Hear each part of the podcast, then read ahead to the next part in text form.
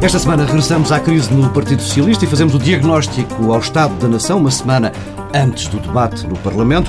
Antes desses temas centrais, ficamos com as escolhas de Nogueira de Brito e Luís Amado. Luís Amado, começo por si. A Guiné-Bissau está a viver dias de alguma esperança. Esta semana assumiu funções o novo Presidente da República. Está confiante neste regresso à norma constitucional?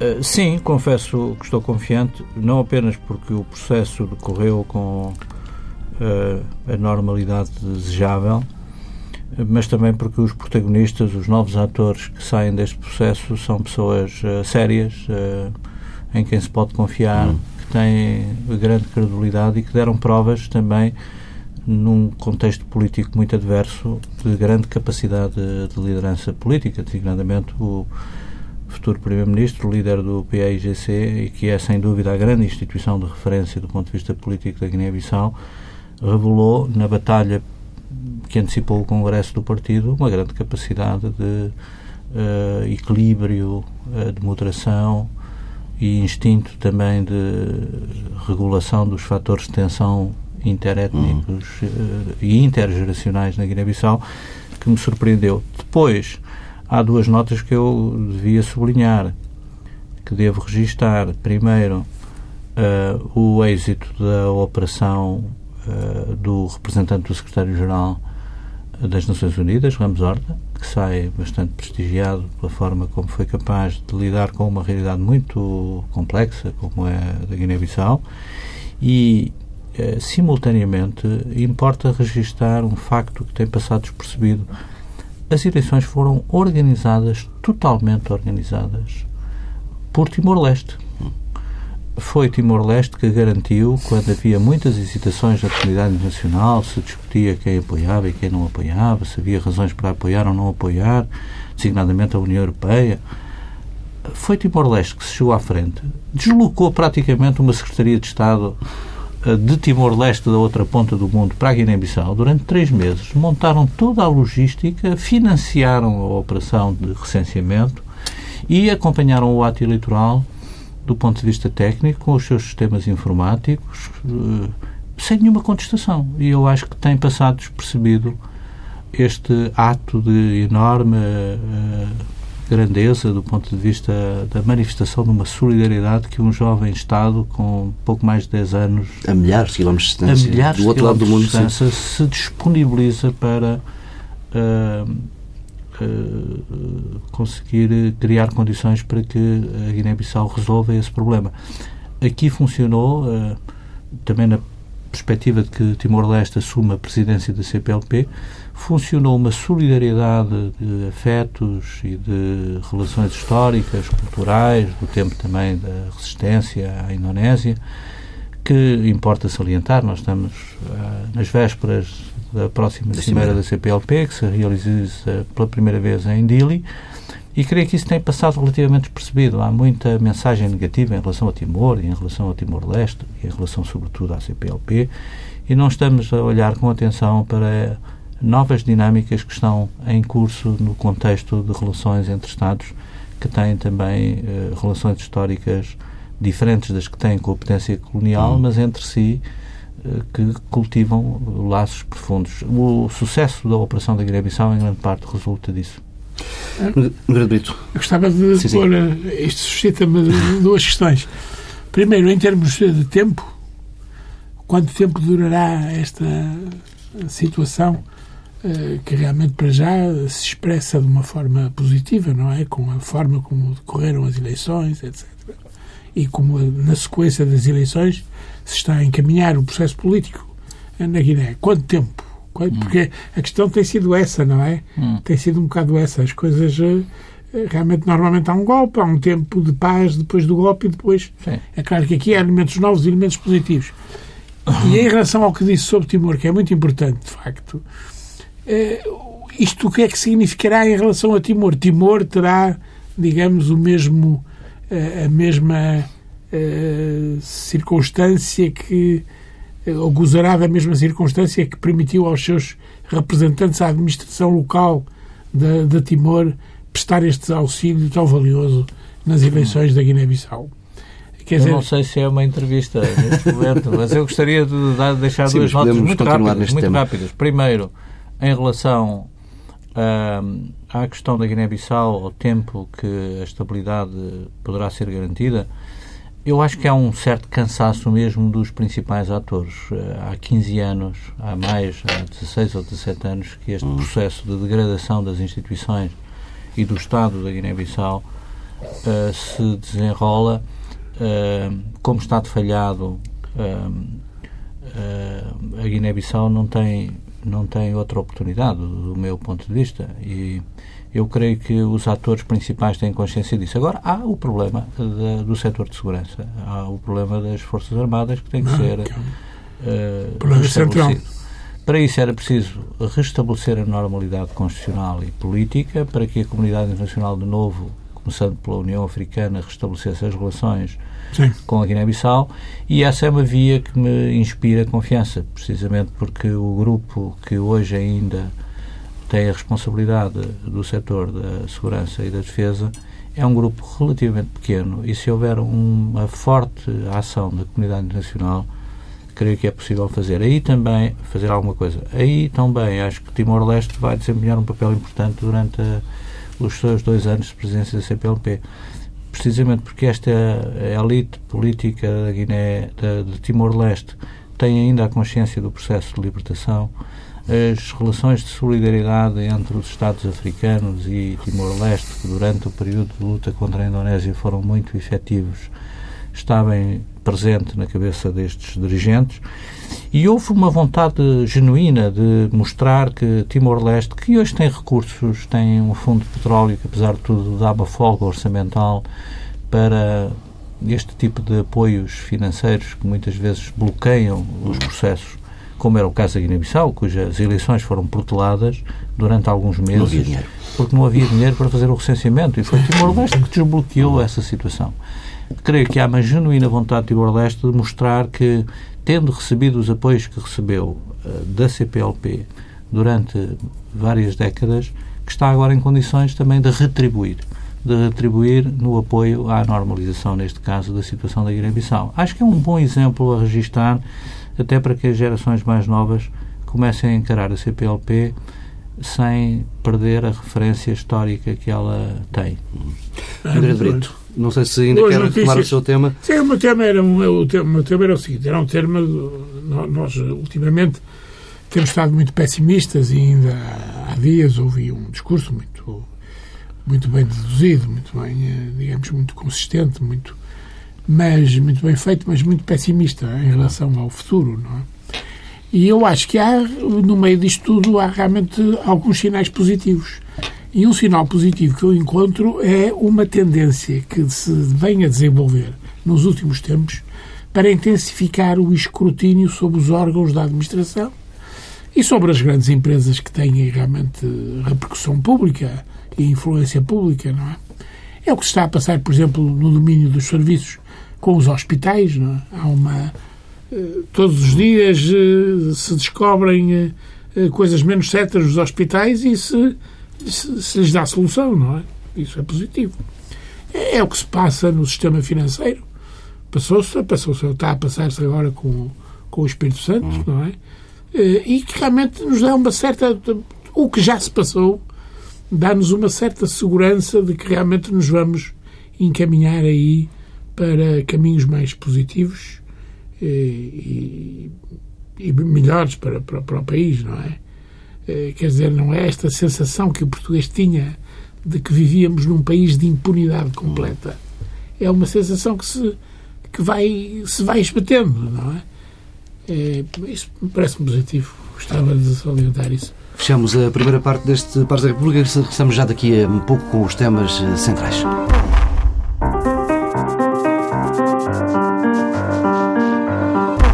Regresso com um tema que tem dominado, tomado conta da agenda política e da agenda mediática nas últimas semanas, a crise no Partido Socialista. No domingo, e para relembrar alguns dos últimos dados, no domingo houve reunião da Comissão Nacional.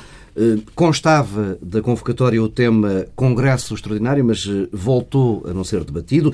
Um parecer da Comissão Nacional de Justiça impediu esse debate e, na prática, veio tornar claro que quer António José Seguro, quer os órgãos, eh, todos os órgãos do partido, eleitos no último Congresso Ordinário, são inamovíveis. Eh, Luís Amado, convive bem com este estado de coisas no Partido Socialista? Não, eu acho que uh, seria preferível ter outra situação. Eu creio que quer para o PS, quer para os seus dirigentes, quer para o país, mas uh, a vida política é feita de circunstâncias como esta, de atrito, de contenciosos, processos muitas vezes difíceis. É esta a realidade com que o partido hoje se confronta, não importa agora uh, chorar sobre leite derramado. As coisas são o que são.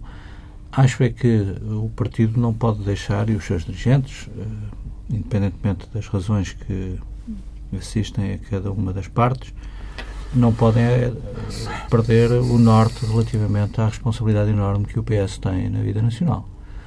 É preciso ter a noção de que o PS, muito provavelmente, se tudo correr normalmente, eh, estará em condições de formar o próximo governo do país. É por isso sobre o PS também que uh, se focam muitas das expectativas. Uh, o país é hoje um país muito exposto em termos internacionais. Uh, o país tem a dívida que tem e, portanto, necessita de se financiar com regularidade em condições que têm que ser acompanhadas por parte dos principais responsáveis essa exposição ao exterior exige uh, alguma capacidade de contenção uh, de um partido que tem a responsabilidade de poder vir a formar, muito provavelmente, o próximo governo de Portugal. E eu gostaria que o PS estivesse, de facto, uh, no contexto de uma campanha eleitoral que é irrecusável, já está aberta, que tivesse em consideração os grandes problemas com que o país se confronta. Nós estamos a viver um tempo extraordinariamente eh, difícil e complexo da vida do país, no contexto de grandes transformações que ocorrem no mundo, na Europa. Não é um tempo para brincadeiras, é um tempo muito sério. Há momentos na história de um país em que uh, falta de concentração, algum laxismo, menos rigor na gestão política, não tem grande problema do ponto de vista do normal desenrolar dos acontecimentos. Mas este não é um momento uh, desses. Este é um momento em que há decisões de grande impacto para o futuro do país que vão ter que ser tomadas, que estão a ser tomadas no dia a dia e que exigem, por isso, o acompanhamento dos principais atores uh, com um grau de concentração na realidade que manifestamente está a faltar. Não teme que estes três meses e qualquer coisa de que há de durar, este processo de, de campanha para, para as primárias de 28 de setembro, não teme que o PS venha a pagar uma fatura por estes meses em que vai estar necessariamente menos presente na oposição é ao, provável, ao governo? Eh, mas uh, por isso eu fui sempre favorável a que o problema se resolvesse o mais rapidamente uhum. possível, independentemente das razões que assistem às duas partes eu acho que é saudável quando há um problema político, e este é um problema político de clarificação de poder dentro do partido, eh, é de todo saudável que esse problema seja resolvido com rapidez, para mais no contexto em que o país está. Eh, mas, eh, como disse, as coisas são o que são, não vão ser três meses, provavelmente mais. mais. Depois ainda há o problema uh, interno do partido. Uh, se a candidatura de António Costa ganhar nas primárias, uh, tem que haver um processo. Há que legitimar a nova liderança com diretas, um de congressos. dentro do partido, com, com diretas, com congressos. Provavelmente temos cinco meses nesse cenário. O partido fechado sobre si próprio, muito quesilento, muito marcado por ressentimentos e querelas pessoais e desfocado da problemática do país e dos desafios que o país tem pela frente. É provável que isso possa ter alguma uh, penalização da parte do eleitorado. Embora haja aqui um elemento também novo, que é a abertura uh, no processo político interno à sociedade civil, aos simpatizantes, é um processo novo que vai ser desencadeado. uh, que vai suscitar naturalmente uma atenção muito grande da parte da sociedade hum. ao que se passa dentro do PS e pode até ser um catalisador uh, da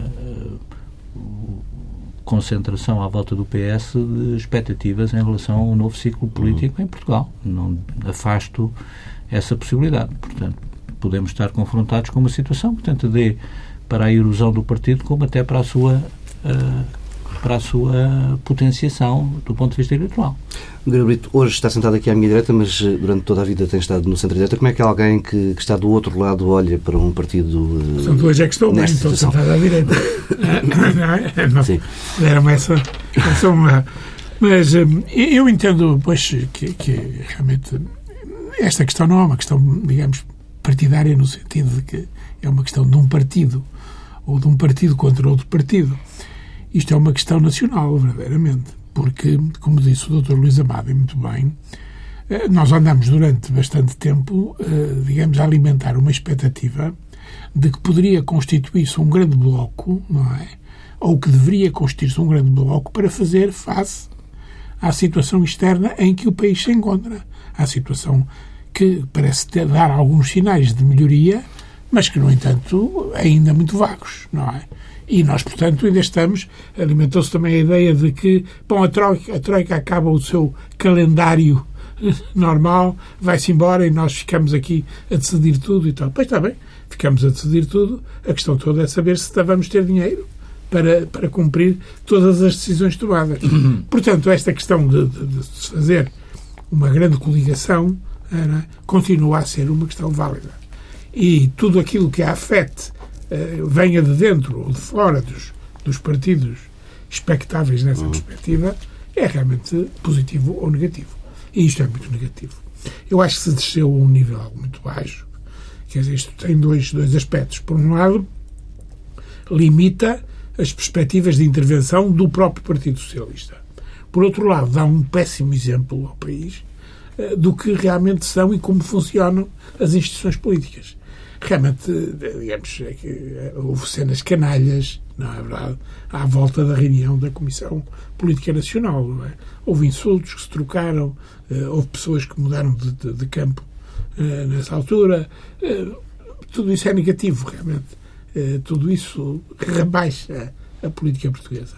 E nós precisávamos, nesta altura, de algo, algo que elevasse a política portuguesa. Portanto, eu vejo com muita preocupação, lá está, uma boa notícia, que é a notícia que nos vem de, de, que nos veio no primeiro tema tratado, não é verdade? Segue-se uma má notícia, de facto. E, portanto, nós parece que estamos neste presos uh, desta, desta troca de notícias boas por notícias más, sucessão de boas por más, uh, que realmente, digamos, não permitiu ao país encarar com uma perspectiva positiva uh, o futuro próximo, não é? António José Seguro hum, disse numa entrevista ontem que nunca teria assinado um memorando de entendimento hum, que o governo de José Sócrates assinou. Hum, parece-lhe, Luís Amado, que vai ser uma das marcas desta campanha interna, finalmente uma clarificação da posição de António José Seguro perante o passado recente do partido? Não sei, eu não ouvi. Uhum. Se ele disse isso, revela que há uma linha de argumentação eleitoral interna com esse sentido, o que se, se vier a verificar eh, não deixará de ter efeitos internos ainda mais dilacerantes. As feridas serão mais profundas e mais difíceis de sarar. Eu acho que o partido tem que ter alguma serenidade relativamente aos limites do contencioso. Por isso é que eu acho que o que era importante era que cada uma das candidaturas que se perfilam tivesse em consideração quais são os desafios que vão ter no imediato uh, perante o país e perante a Europa. Há muito tema para debater e para discutir. Era bom que o PS aproveitasse esta campanha até para colocar na agenda do debate interno, dando alguma grandeza até à perspectiva do partido poder ser um fator de mudança uh, na sociedade portuguesa no novo ciclo político que se perspectiva eh, se fosse capaz de pegar nos temas que são os temas hum. centrais para o futuro do país e fizesse deles uh, a agenda do debate eleitoral interno. mas infelizmente as tendências que temos uh, identificado nas últimas semanas revelam que há uma visão muito in, muito quesilenta e de ressentimentos e de fatores pessoais que desfocam totalmente o partido da sua responsabilidade perante o país e desfocam os atores dos temas eh, centrais eh, que interessa aos portugueses eh, conhecerem sobre o futuro do país. Brito. Eu acho que realmente avulta nesta questão realmente uma das preocupações grandes em relação à política portuguesa, que é a do exagero do taticismo. Eu houve duas, dois, dois, duas intervenções que me deixaram realmente um bocado abalado, porque eh, não era isso que eu esperava dos, dos seus autores, não é? É, foi uma intervenção do Alberto Martins aqui há pouco tempo, nós já uhum. comentámos isso Sim. aqui num, num debate com a professora Maria Lourdes. Não é? realmente o Alberto Martins acabou por vir adotar uma atitude em relação a um possível quadro de alianças que eu não, não pensava ser a atitude do, do, do, do secretário-geral António José Seguro, sendo certo que o Alberto Martins segue é, apoiante, é apoiante António José Seguro. E apareceu aqui a dizer que realmente o que era importante neste momento era refazer a possibilidade de constituir uma grande frente à esquerda, não é? De federar a esquerda toda sob a liderança do, do PS e isso realmente estava longe de, eu estava longe de pensar isto vindo de, de Alberto Martins e de gente do, do, do António José Seguro. E, e, realmente, digamos, não é a única coisa. Agora também as dúvidas sobre a Europa, que são expressas, não é? Portanto, isto é um, isto é um discurso do eurocético e diz que não, que não assinava o memorando de entendimento. Mas não assinava, então, com quem fazíamos o entendimento? Quem eram os credores não, que não realmente... Assinava, não assinava aquele memorando, teria aquele, assinado o outro. Bem, isso também são, pequenos, hum. são pequenas habilidades, não é? Uh, semânticas. Não assino aquele, Sim, assinava de... outro, realmente. Está bem, e, percebemos não perfeitamente. Não tem nenhum efeito prático. Mas a questão, da, a questão da, da, política de alianças, por exemplo, é um tema interessante de debate. Claro. Eu acho que não se devem claro. fechar portas, mas relativamente à esquerda e, sobretudo, a uma aliança com o PC, não vejo qualquer sentido. O PS tem que ter a noção de que uma coisa é federar a esquerda, a outra coisa é federar o eleitorado da esquerda. e, portanto, a ideia de uma frente de esquerda é uma ideia vazia, vazia pela, pelo conteúdo programático absolutamente antagónico entre o PC e o PS. Uhum. E, portanto, não perceber isso, do meu ponto de vista, é uh, criar uma expectativa totalmente ilusória em relação a uma possibilidade de entendimento futuro. Agora, outra coisa diferente, e que eventualmente estará presente neste confronto interno, é a capacidade para federar o eleitorado da esquerda à volta de um projeto político que o PS polarize. E aí eh, nós já podemos, eventualmente, identificar linhas de diferenciação das duas candidaturas que podem eh, ser importantes relativamente à percepção do que está em causa. Mas mais importante do que isso é perceber quais são os grandes compromissos com que cada uma das candidaturas se assume relativamente ao futuro do país. E depois a política de alianças é a fase seguinte. Queimar à partida possibilidades de entendimento num ou noutro sentido, na base apenas de uma uh, visão manicaísta ou de um preconceito ideológico, é um erro. O país está a pagar caro isso. Nós já em 2009 fomos, o país foi vítima desse preconceito mais até pessoal do que ideológico uhum. na altura, uh, relativamente à figura do Primeiro-Ministro Sócrates, uh, então. E o facto de muitas pessoas, à partida, terem queimado qualquer hipótese de uma coligação no ano em que a crise mundial se evidenciava com a acutilância que todos sentimos, foi um erro para o país e o país está a pagar ainda hoje muito caro. Portanto, eu quando vejo uh, dirigentes de um lado e do outro, à partida, fecharem qualquer hipótese, ou à direita ou à esquerda, é um disparate do meu ponto de vista, porque o que é preciso é o que é que o país precisa, o que é que o partido defende relativamente ao futuro do país. E na base do que é a linha programática assumida relativamente ao que é o interesse estratégico do país, com clarividência, então eh, é uma questão de eh, ver quais são os resultados eleitorais. Há maioria absoluta, não há maioria absoluta, há maioria relativa, como é que se constitui uma maioria sólida no Parlamento que permite executar um programa de acordo com os interesses do país. Mas isso só revela que em muitos destes, eh, em, em muitos destes pontos a questão do preconceito ideológico e do formalismo e do taticismo político prevalecem sobre o interesse do país. Está antes do resto. Está antes do resto. E a fulanização, não é? Eh, eu diria que não devíamos limitar essa possibilidade de entendimento apenas a, à hipótese de vitória eleitoral, de, digamos, em termos de maioria relativa apenas. Devíamos manter sempre de pé, enquanto durasse esta situação, que está para durar ainda, não é? ainda não sabemos quanto tempo, devíamos sempre alimentar a esperança de que os partidos seriam capazes de se unir, não é? Porque o que realmente pesa e faz a diferença em relação à Irlanda é apenas isso. É que os partidos todos se uniram, não é? É claro, não tem um partido comunista, mas realmente, apesar disso, não é? Nós devíamos de facto fazer esse esforço. Só para fechar este tema, e falava há pouco, Luís Amado, de, das diferenciações entre as duas candidaturas, eh, qual delas é que, de qual delas é que se sente mais próximo? Bom, eu, eh, você coloca-me uma pergunta que uh, não era uma pergunta uh, adequada a um debate desta Não é estatutária a pergunta. Não é estatutária. Mas eu diria com, é matéria, toda, é com toda a franqueza, eu se o António Costa se tivesse candidatado de imediato, quando houve a primeira candidatura de António José Segura, eu teria votado em António Costa, conheço o melhor politicamente, conheço como dirigente político, com autoridade relativamente ao esforço de que o país precisa. Não vejo nenhuma razão. Quando ele não se candidatou, eu mantive o meu apoio e lealdade em relação à direção. Se houver uma votação, como tudo indica que vai haver, eu votarei seguramente em António Costa. Fica clara a sua posição. Uhum. Vamos avançando, vamos avançando para, para um outro tema e já o debatemos aqui. A questão do Estado de Nação passa também eh, pelo Partido Socialista. Olhamos agora para o lado do Governo. Na próxima semana, exatamente daqui a uma semana, eh, o Governo estará na Assembleia da República para o debate do Estado da Nação. Hum, em que estado é que chegamos a este verão de 2014? Hum, temos um governo paralisado. Hum, no Brito falava há pouco de, daquela ideia que foi muito vincada pelo Executivo nos últimos meses, que a partir de 17 de maio, quando a Troika se fosse embora, sim, ganhávamos sim, margem de manobra.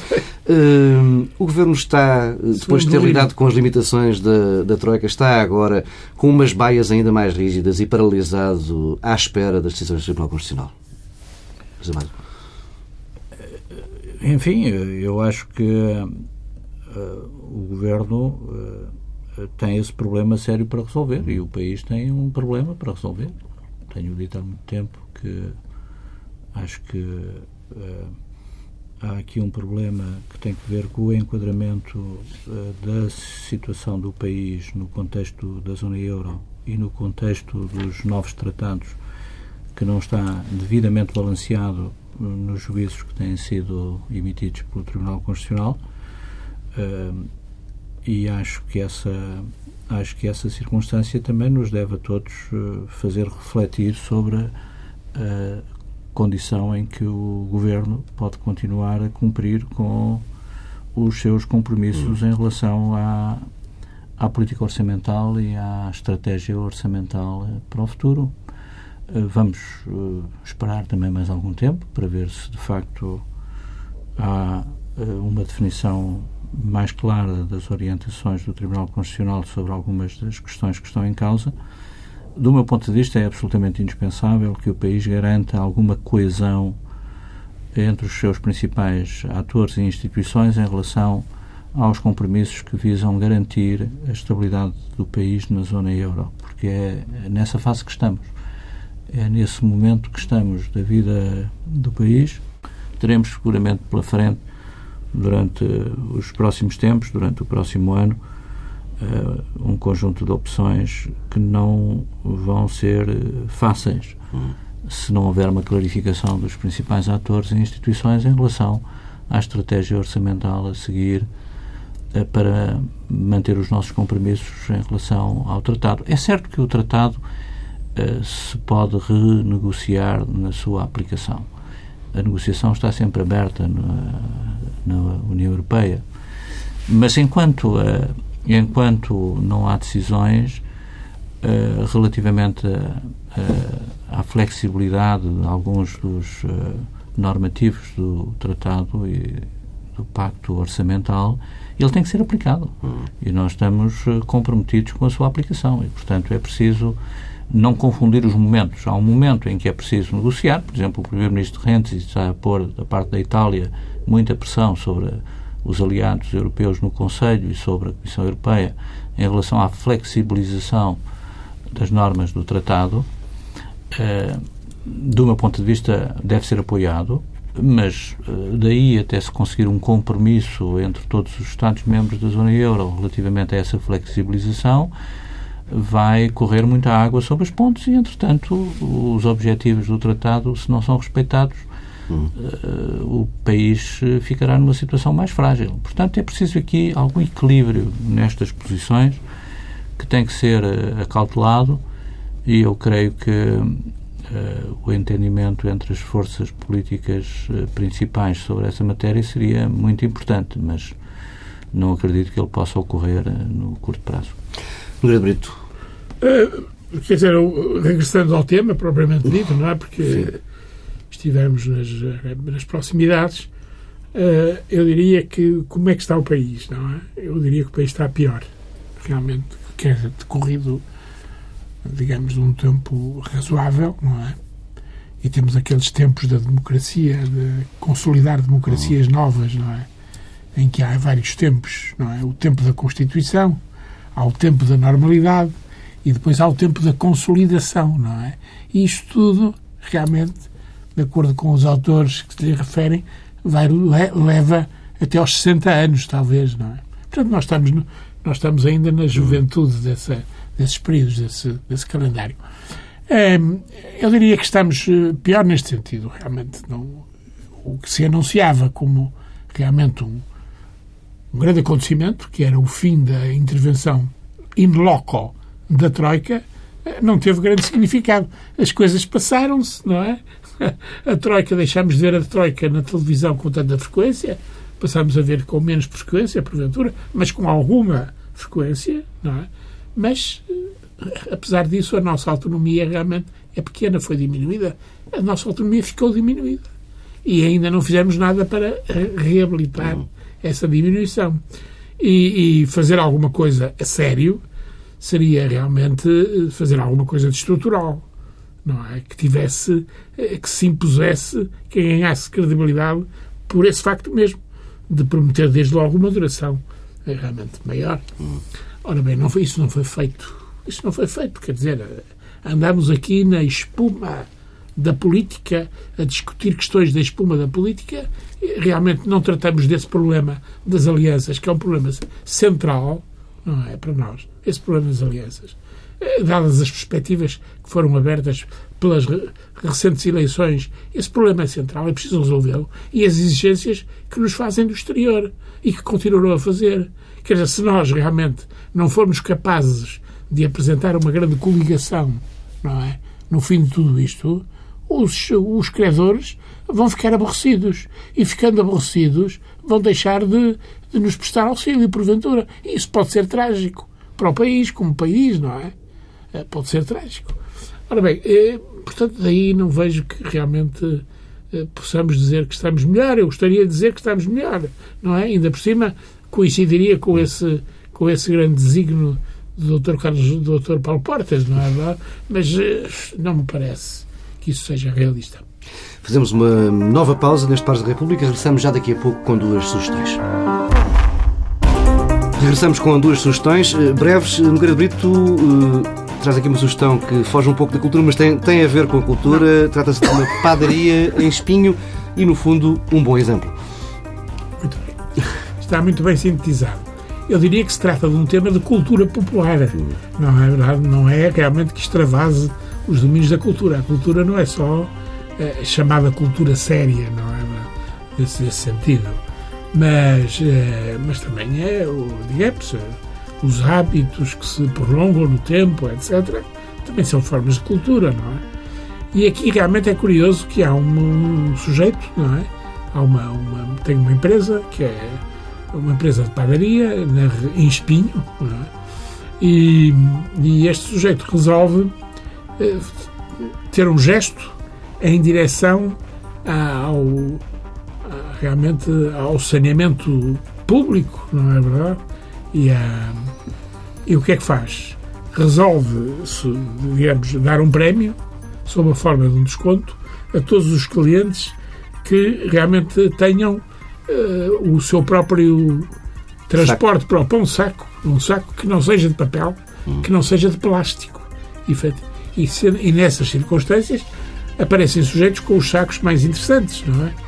Sacos de pano, é? é que, eh, num caso, têm bordados de Viana a enfeitá-lo, é? Eh, ora bem, isto é realmente uma sugestão prática para resolver um problema sério, que é o problema, esse problema ecológico eh, das embalagens, é um problema muito complicado. A nossa cidade de Lisboa há dias em que oferece um aspecto lastimável desse ponto de vista. É? com os plásticos espalhados por toda a parte. Ora bem, e, este, e, e portanto este, este homem realmente resolve uh, dar-lhe um, um, digamos, um aporte à solução deste problema. O regresso ao velho saco de pano, de pano para o pão com que todos pão. crescemos. É? Exatamente. Uh, Luís Amado, uh, uma sugestão aqui sim de cultura num sentido mais uh, estrito, uma exposição na Gulbenkian que tem um título composto por uma questão, artistas comprometidos e uma resposta, talvez. É, o título chamou-me a atenção. Eh, eu sou de uma geração em que a arte era compromisso. E, um statement, uma afirmação. Eh, a circunstância do título estar desenhado sob essa forma interrogativa e a resposta seja talvez é bem sugestiva do tempo que vivemos e da relação da arte com o tempo que vivemos. E por isso tenho alguma curiosidade em ver a exposição. É uma exposição, além disso, organizada por um homem que tem feito muito pela construção de uma geografia de relações no plano das artes plásticas que tem muito que ver com a geografia de interesse estratégico privilegiado para o nosso país. São artistas da Europa, da África e da América Latina. António Pinto Ribeiro tem feito um esforço muito considerável no levantamento dessa nova realidade de interações do ponto de vista estético e na criação artística, plástica entre este universo de artistas da África, da Europa e da América Latina, colocando, aliás, Portugal nessa função uh, que me parece reprodutível em tantos outros setores da nossa vida coletiva, essa função de promotor de interações entre universos criativos, de geografias que são, apesar de tudo, historicamente próximas, embora geograficamente distantes. É por isso, com curiosidade, que irei ver essa exposição algo bem. Fica por aqui esta edição de Paz da República e não nos encontraremos por aqui na próxima semana. O Paz da República vai para férias e, salvo alguma edição extra provocada por uma crise política mais ou menos aguda, encontramos-nos aqui de novo em setembro.